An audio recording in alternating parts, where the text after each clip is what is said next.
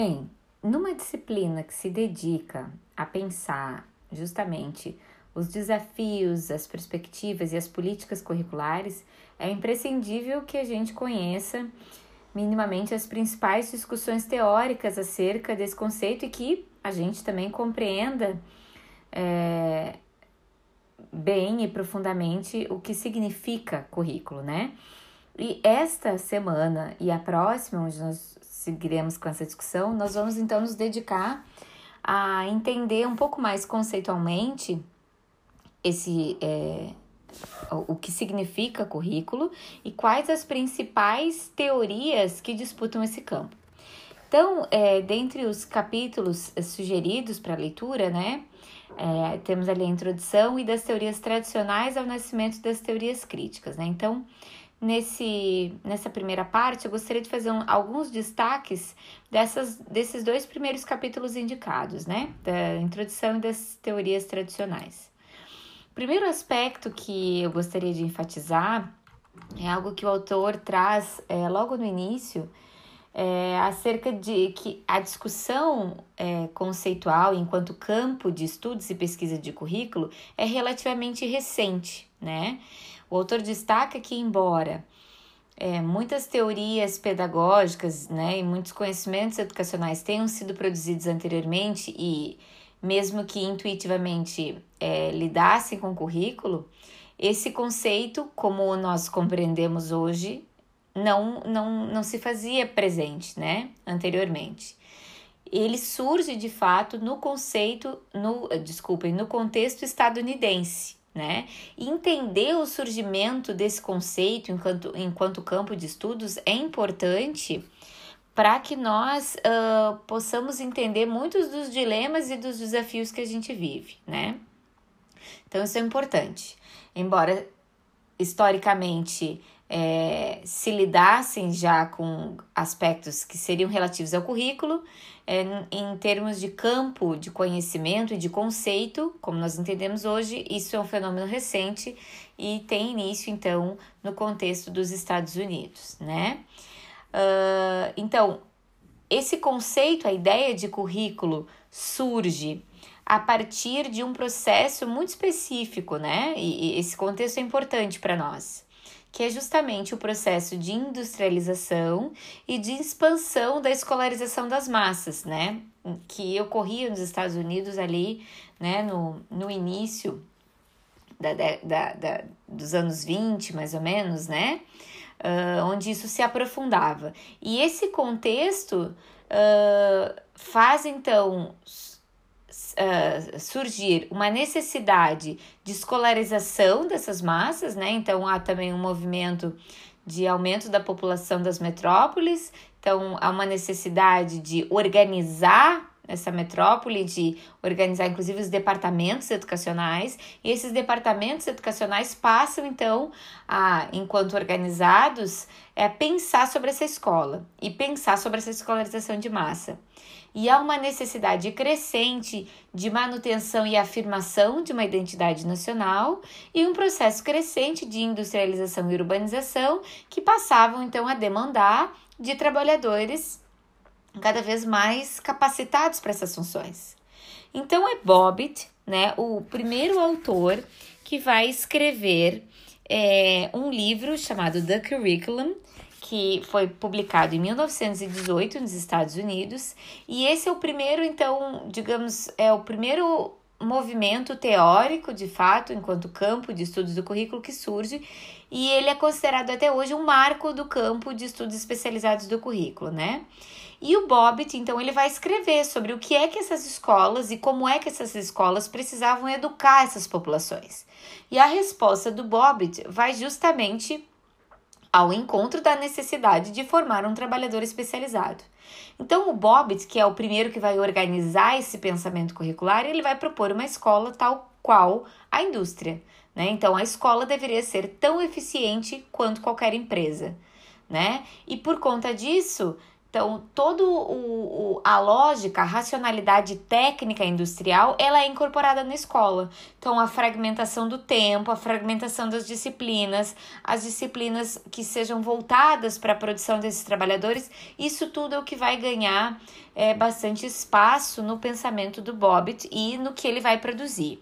E essa produção, ela tem uma, uma grande relevância naquele contexto e passa a orientar, então, as organizações escolares de um modo geral. Naquele contexto, surgem algumas correntes um pouco mais progressistas nos Estados Unidos, que vão é, ir, uh, no caso de encontro, né, vão contrariar um pouco a lógica tecnicista do Bobbitt, mas não terão a mesma expressão. E essa vertente um pouco mais progressista, ela vai ser então puxada pelo John Dewey, né? Mas de fato é o conceito central da teoria do Bobbitt, é essa ideia de desenvolvimento curricular, muito pautado na ideia de objetivos, de, de avaliação, de mensuração, de controle e padronização, é essa ideia que vai vigorar e vai ser consolidado depois por um outro importante autor do campo do currículo, também considerado ao lado do Bobbitt um dos mais importantes assim a, a desenvolver inicialmente as bases do pensamento sobre o currículo, é o Ralph Tyler, que em 1949 publica um livro que dá continuidade e aprofunda um pouco das questões já trazidas pelo Bobbitt, enfatizando a questão dos objetivos, com viés comportamentalista, né, um alto grau de controle por meio de avaliações. E esses modelos tecnocráticos, então, eles vão é, ter uma grande importância e relevância na organização das escolas e vão, e vão influenciar, então, outros países. Né? Essa literatura passa a circular e passa a influenciar, e este passa a ser um modo como as escolas e a organização do currículo passa a ser compreendido a partir desse momento. Esse modelo vigora até uh, mais ou menos uh, vigora sem nenhuma grande debate, nenhuma grande discussão até mais ou menos a década de 70, quando aí então a gente passa a adentrar é um outro importante movimento que vai justamente é, questionar essa visão tecnicista e aparentemente neutra, né, é, que o currículo ocupava até então. Então vejam que até este momento Bobbitt e o Tyler principalmente formavam as bases desse pensamento, e esse pensamento ele era apropriado como a única forma de se pensar a escola e a organização do conhecimento. Então, esse pensamento, bastante alinhado com um ideal produtivista, né, industrial, é o que os autores, então, é o que se denomina de teorias tradicionais do currículo.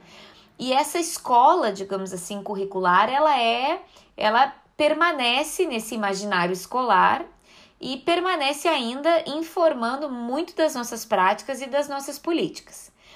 Essa escola, digamos assim, essa perspectiva curricular, ela vai ser confrontada e criticada pelas teorias críticas do currículo, que é o que eu vou falar um pouquinho no próximo áudio.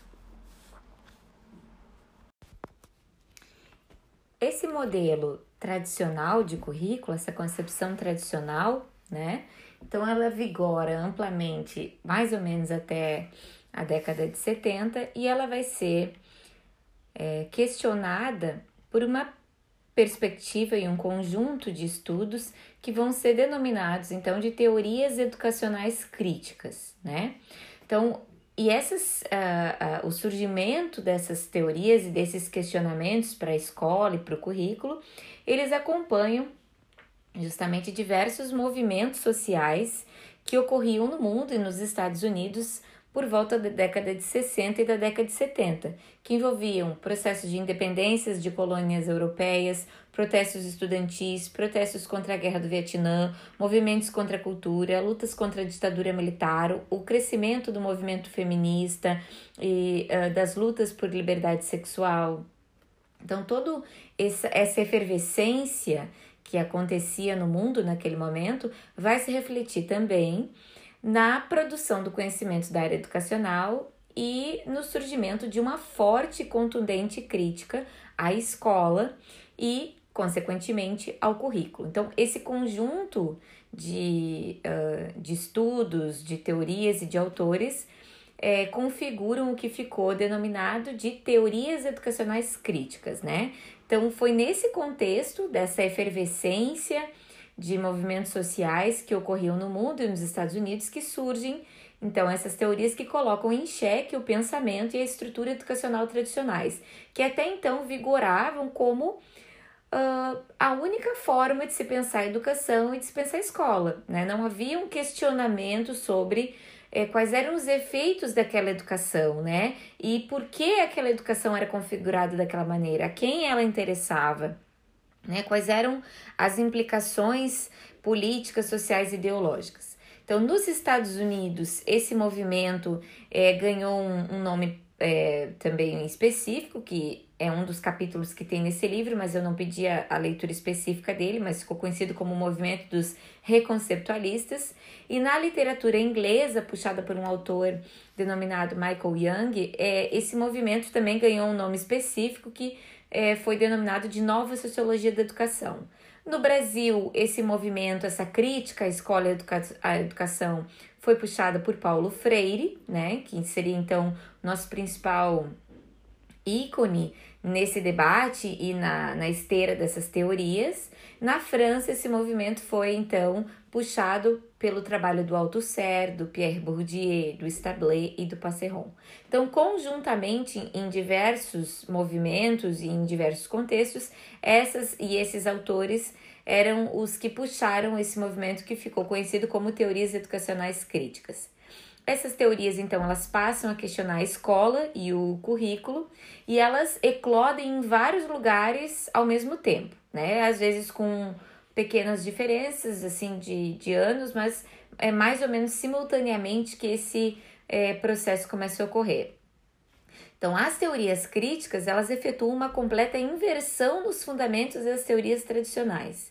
Enquanto as teorias tradicionais restringiam-se às questões técnicas, as teorias críticas passam a desconfiar das funções da escola e passam a associá-la com a manutenção do status quo. Então, dentro desse extenso grupo de autores é, que podemos situar esse movimento, é, principalmente os franceses, é, eles se dedicam a críticas mais amplas ao sistema educacional, né? Então, principalmente os franceses, ali eles vão demonstrar como a escola, de um modo mais amplo, ele vai atuar como um aparelho ideológico do Estado que vai cumprir uma função fundamental de reprodução da ordem social, né, de manutenção de um senso comum que favoreceria a manutenção do status quo. E alguns estudiosos desse grupo né, desse movimento vão se dedicar a críticas mais específicas ao currículo. E isso ocorre principalmente entre os uh, autores estadunidenses, ou os reconceptualistas, e a, ao movimento da nova sociologia da educação, né? E dentre esses, é o professor Michael Apple, que é o que também é um dos nossos artigos aqui, que eu, um dos capítulos que eu sugeri a leitura, ele é possivelmente o maior representante desse movimento, que, para além de uma crítica mais ampla, vai se dedicar a olhar o currículo escolar, como o currículo escolar se inscreve nesse processo né, de reprodução da sociedade. Então, uh, é nesse momento que surgem as críticas mais gerais e as críticas mais específicas para o currículo. O Althusser, então, ele vai ter um papel importante porque fornece as bases marxistas para análise educacional, fazendo uma importante conexão entre educação e ideologia, e começam a ficar expostas a partir das, dos estudos desses autores as relações e as influências das questões econômicas com a escola, né? O quanto a escola operava em favor da manutenção dessa lógica econômica. Essas teorias passam a mostrar então que a escola contribui para a reprodução da sociedade capitalista ao transmitir através das matérias escolares as crenças e os valores que nos fazem ver os arranjos sociais como bons e desejáveis, né? E para além também desse currículo explícito, então para além do conhecimento que é com o qual a escola opera e aquele conhecimento que a escola transmite, além disso, esses autores vão demonstrar que além do que está explícito, além do conhecimento escolar, existe também um conjunto de funcionamento, de normas e uma, uma cultura escolar que também vai espelhar no seu funcionamento as relações sociais de trabalho. E esse conjunto de normas, de valores, de esse conjunto do que a gente pode hoje denominar da cultura escolar vai configurar um outro conceito que nós vamos falar um pouco mais adiante sobre ele, que é o currículo oculto, né? Que é então aquilo que não está explícito no currículo da escola, nos documentos, né, nas políticas educacionais, mas que também ensina modos de ser, de estar e de pensar e que está implícito nas práticas educativas. Então, esses autores vão demonstrar que esse conjunto também implícito tem um, um alto poder educativo e formador que também atua via de regra, em favor da reprodução da sociedade, né? Mas a crítica à escola ela não vinha apenas das bases marxistas, né? Então, que demonstravam essa relação escola-economia. Então, Bourdieu e Passeron, por exemplo, vão demonstrar que essa reprodução ela não se dava apenas pela questão econômica, mas pela questão cultural. Então, para esses autores, a dinâmica da reprodução social, ela estava centrada justamente no processo de reprodução cultural. E nesse sentido, a escola desempenhava um papel central, né? Ou seja, através da reprodução da cultura dominante, é que a reprodução mais ampla da sociedade também fica garantida. E isso não se daria apenas, então, uh, pela transmissão de uma cultura e do conhecimento dominante para as crianças, mas por um complexo mecanismo de exclusão. Então, para esse conjunto de autores, digamos assim, de uma primeira fase das teorias educacionais críticas, principalmente ali pela escola francesa, é, a escola ela é intencionalmente baseada na cultura dominante, o que faz com que as crianças das classes dominantes possam facilmente compreender os seus códigos, né? Por, porque sempre estiveram imersos nessa cultura. Então, uma vez imersos nessa cultura, eles se sentem mais à vontade no clima cultural da escola, porque é como se fosse o seu ambiente nativo.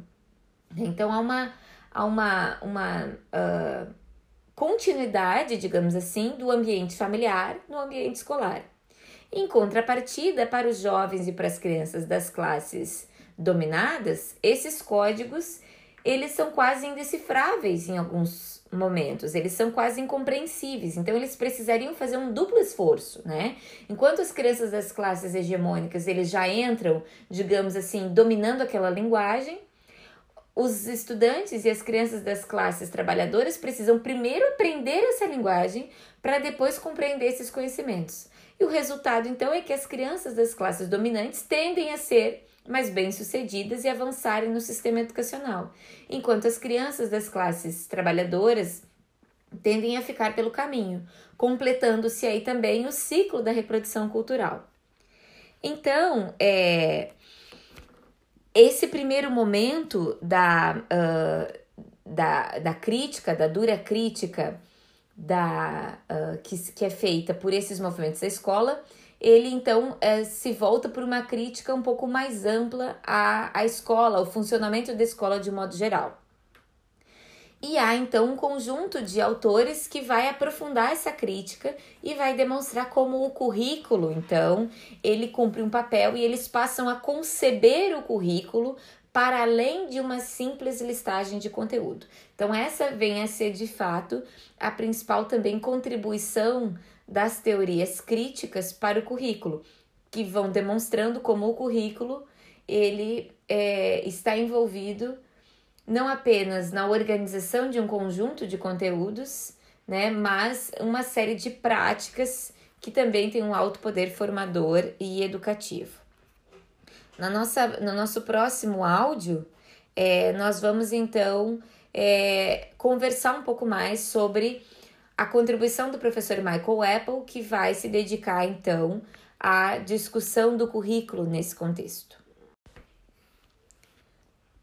Então, o professor Michael Apple é um dos é, principais ícones das teorias educacionais críticas e produziu aí uma vasta literatura que inclusive até hoje o seu livro Ideologia e Currículo é um dos uh, livros mais vendidos da área educacional no mundo, né?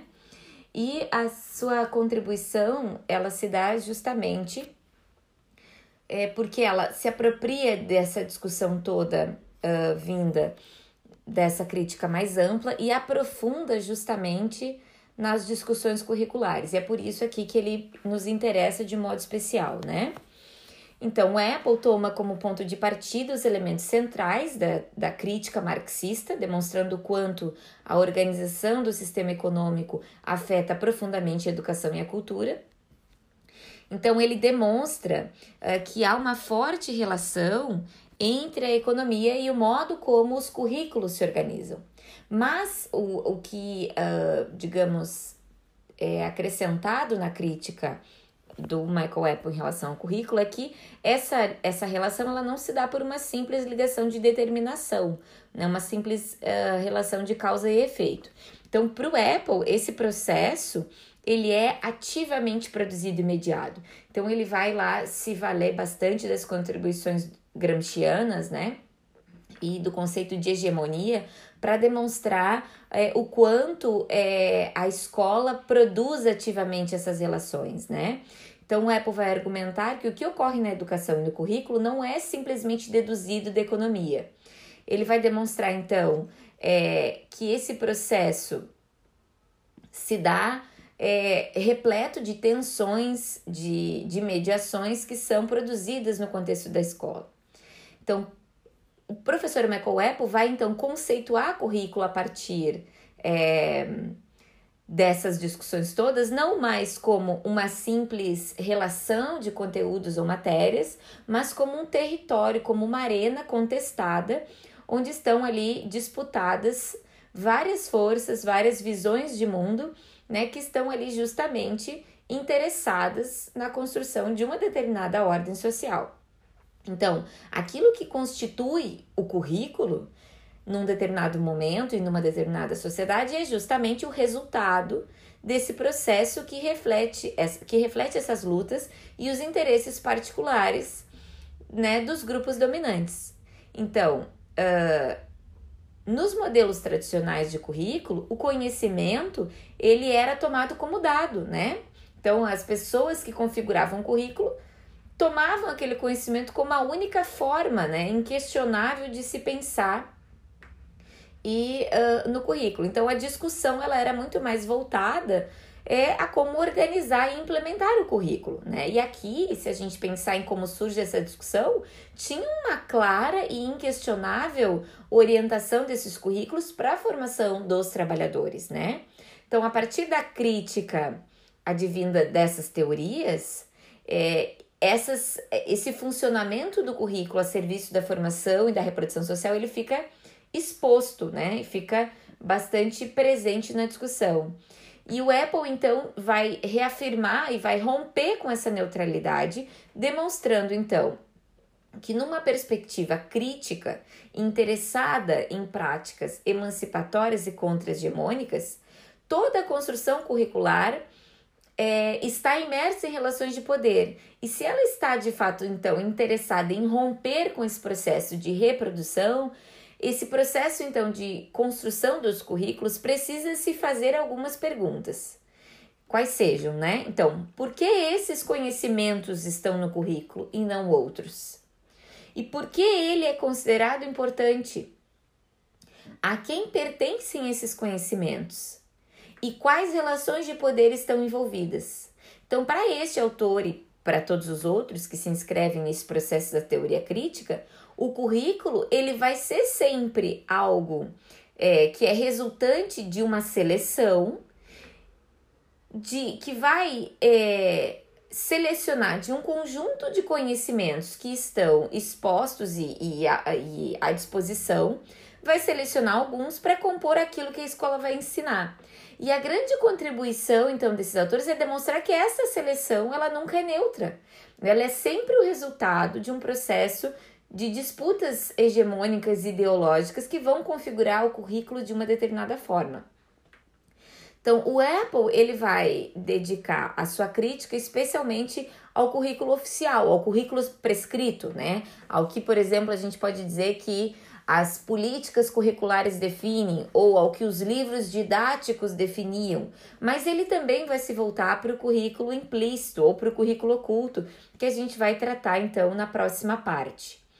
Mas além, uh, um, algo importante ainda, por fim, a destacar deste autor é que o que o é, difere é, uh, as contribuições do Michael Webb em relação aos demais é que, para além de uma lógica reprodutivista da escola, ele também vai argumentar que a escola cumpre um papel importante uh, de produção e de produção de outros conhecimentos e de outras experiências que podem subverter essa lógica hegemônica e dominante. Então, essa também é uma importante contribuição deste autor.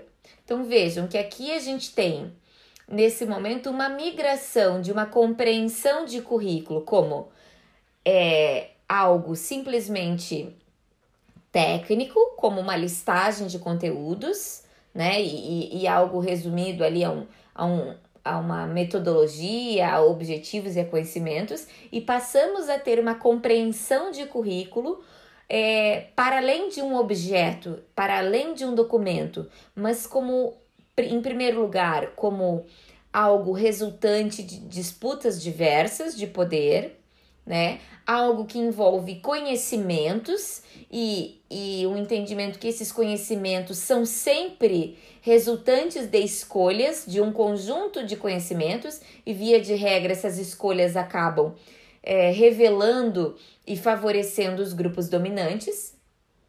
Mas também vamos uh, caminhar para um conceito de currículo que avança, né? Além de uma compreensão técnica e que passa a incorporar também uma série de, de outros uh, dispositivos escolares que vai envolver os valores, as regras, as normas, a própria cultura escolar, que também vai ser é, compreendida como a parte, uma parte importante do currículo, como um currículo praticado. Mais adiante, quando a gente for conversar um pouco sobre a teoria do professor Gimeno Sacristã, é, nós vamos entender também que as práticas pedagógicas elas também estão envolvidas nesse sistema curricular, né? Isso também passa a ser entendido como currículo.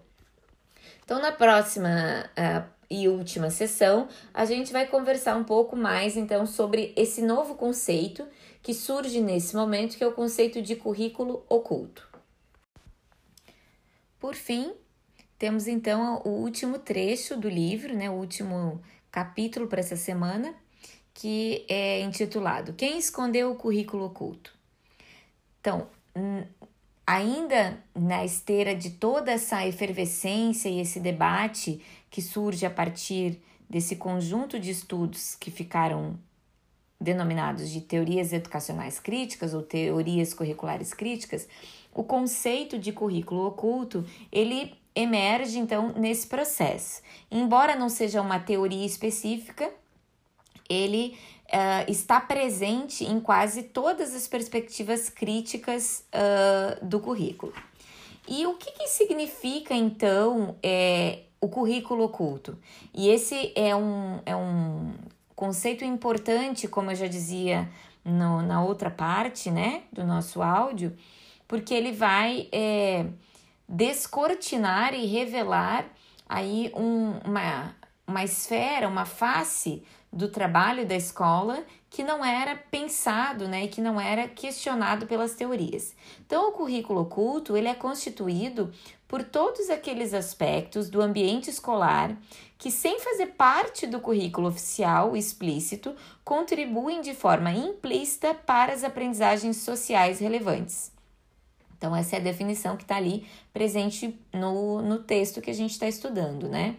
Então, é, nessa perspectiva, o que é possível entender é que o, o que está, o que faz parte do currículo oculto são as atitudes, os comportamentos, os valores, né, as orientações que fazem com que as crianças e jovens é, incorporem e se ajustem de forma implícita a uma determinada estrutura, um determinado funcionamento, né? Que atende aí a interesses daquele e, a, e atende a contextos é, culturais, econômicos é, e sociais daquele momento, né? Então, é, esse currículo, né? E aí, mais adiante, já pegando um pouquinho da discussão da próxima semana, onde a gente vai falar um pouco da, das contribuições do que a gente vai chamar aqui através desse autor de teorias pós-críticas, né? Esse currículo oculto também é o espaço simbólico onde é, as questões, as dimensões de gênero, sexualidade, raça e etnia mais atuarão, né? É, é, por meio dessa configuração dessas práticas, desses rituais, dessas normas, onde as crianças vão aprender então o que é ser menino, o que é ser menina, né? O que é, é como lidar com as questões da sexualidade, né? É, e se a gente pensar aqui em exemplos da escola, é, há uma série de, de memórias que a gente pode evocar que nos ajudam a identificar, né? Então, por exemplo, é, a separação das filas de meninos e meninas, né? É, ao, ao modo como é, a, as relações entre os professores e os alunos é, se dão, todas essas práticas, né? Então, a, a fragmentação do tempo, né? A divisão das disciplinas, as normas que a escola eh, estabelece, né, os uniformes, a conduta, como deve ser a postura de, de um bom aluno, né, quem é punido, quem é premiado no contexto da escola, tudo isso passa a ser entendido para os autores críticos como o currículo oculto. Né? Então, a organização e o espaço escolar, tudo isso informa e educa também esses alunos, né? Então, as, os rituais, as regras, os regulamentos, se a gente pensar né, na questão do é, uh, muito presente em, uh, na década de 60, 70 e 80, e agora né, a espreita para voltar à questão do hino né, nacional, o hasteamento da bandeira, todos esses rituais, eles cumprem um papel importante para a criação e formação das identidades e das subjetividades. Então esse conceito ele ganha muita importância nesse momento, né? E ele não era antes pautado pelas discussões. Então o que essas teorias pretendem ao trazê-lo, né? A ideia é que ao tornar esse currículo oculto explícito, ao, ao dar visibilidade para essas relações de poder e, e que também estão presentes na escola, a ideia é que ao torná-lo é, não mais oculto, mas sim invisível, de alguma forma é possível nos tornarmos mais vigilantes e desarmarmos de alguma forma também uh, o modo como esse currículo oculto atua. Né? Ou ainda disputar também esse currículo oculto para outras vivências e outras práticas que sejam democráticas, que sejam emancipatórias, né? Então, para encerrar um pouco da nossa discussão, o que, que é importante, né, em síntese, nós entendermos? Que então, é, nós temos aí uma teoria tradicional de currículo, que entende esse currículo simplesmente como uma listagem de conteúdo, e, uma, e a, o surgimento de uma teoria crítica, que vai justamente problematizar essa compreensão é, e essa neutralidade dos currículos escolares, demonstrando as relações de poder, as questões da ideologia que estão ali presentes. Nós podemos aqui ser levados a pensar que, ainda que a gente tenha feito aqui uma organização histórica, com o surgimento das teorias tradicionais e das teorias críticas, de que essas, por exemplo, que a teoria é, tradicional teria sido superada.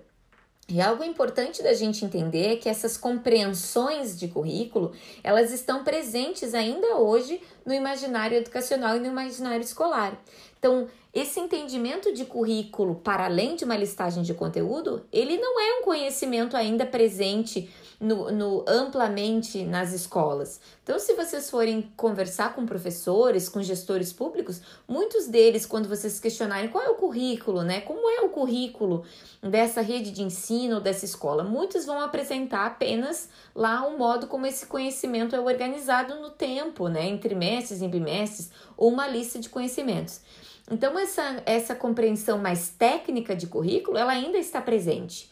E essa compreensão crítica de currículo também se faz presente, ora com mais força e ora com menos força, né? Nesse momento, essa compreensão crítica de currículo, ela é, inclusive, uh, rechaçada, né? Ela é demonizada pela conjuntura política atual que a gente tem. Então, esses questionamentos que as teorias críticas trazem para o currículo, nesse momento há uma tendência de novamente abafá-las, né? De que esses questionamentos não importam, né? mas o, o que mais in, é interessante nesse processo é que ele demonstra justamente o quanto esse currículo é disputado, né? Então, quando nós temos aí forças conservadoras disputando e tentando tirar as discussões de gênero, né, as discussões de raça e etnia do currículo, na verdade, e tentando dizer que o currículo precisa ser técnico, né, de que a escola, que os professores ou que esse currículo é doutrinador, o que na verdade nós temos aí é um reconhecimento por parte dessas forças do poder ideológico e do poder das relações de poderes que estão expressas no currículo. Então, quando esses sujeitos tentam puxar essa discussão de novo por uma apenas por uma teoria ou por uma expectativa desculpem, uma perspectiva tradicional, a gente tem justamente o, a, o reconhecimento de que o currículo é esse espaço de disputas, né? Então, o que, que eu gostaria de salientar aqui? É que essas teorias, e aí, para quem quiser aprofundar, eu recomendo a leitura de todos os desse livro de um modo geral é que essas teorias vão nos ajudar a compreender cada vez mais o quanto o currículo não é apenas então essa listagem de conteúdo e que mesmo esses conteúdos, se a gente quisesse tomar por uma perspectiva mais tradicional, esses conteúdos, eles não são neutros, eles estão envolvidos em diversas disputas. Na próxima semana nós vamos nos encontrar, vamos conversar um pouco sobre isso, quero ouvi-los e ouvi-las então sobre isso também, e a gente vai conversar um pouco então sobre as teorias pós-críticas em currículo. E eu quero já alertar, então nós temos aí vários também alguns capítulos indicados para a próxima semana, e eu quero alertar de que, ainda que nós tenhamos aqui algumas fronteiras, então teorias tradicionais, teorias críticas e teorias pós-críticas, eu quero desde já alertar que uh, ainda que tenham aí alguns, algumas marcas históricas e temporais, né, do surgimento dessas teorias, todas elas coexistem e elas coabitam o universo da escola e o universo escolar ainda hoje, né? Então, as reverberações dessas discussões, desses, dessas compreensões ainda estão presentes na, na escola, nos professores e nas políticas educacionais bons estudos, é, boas leituras e até semana que vem.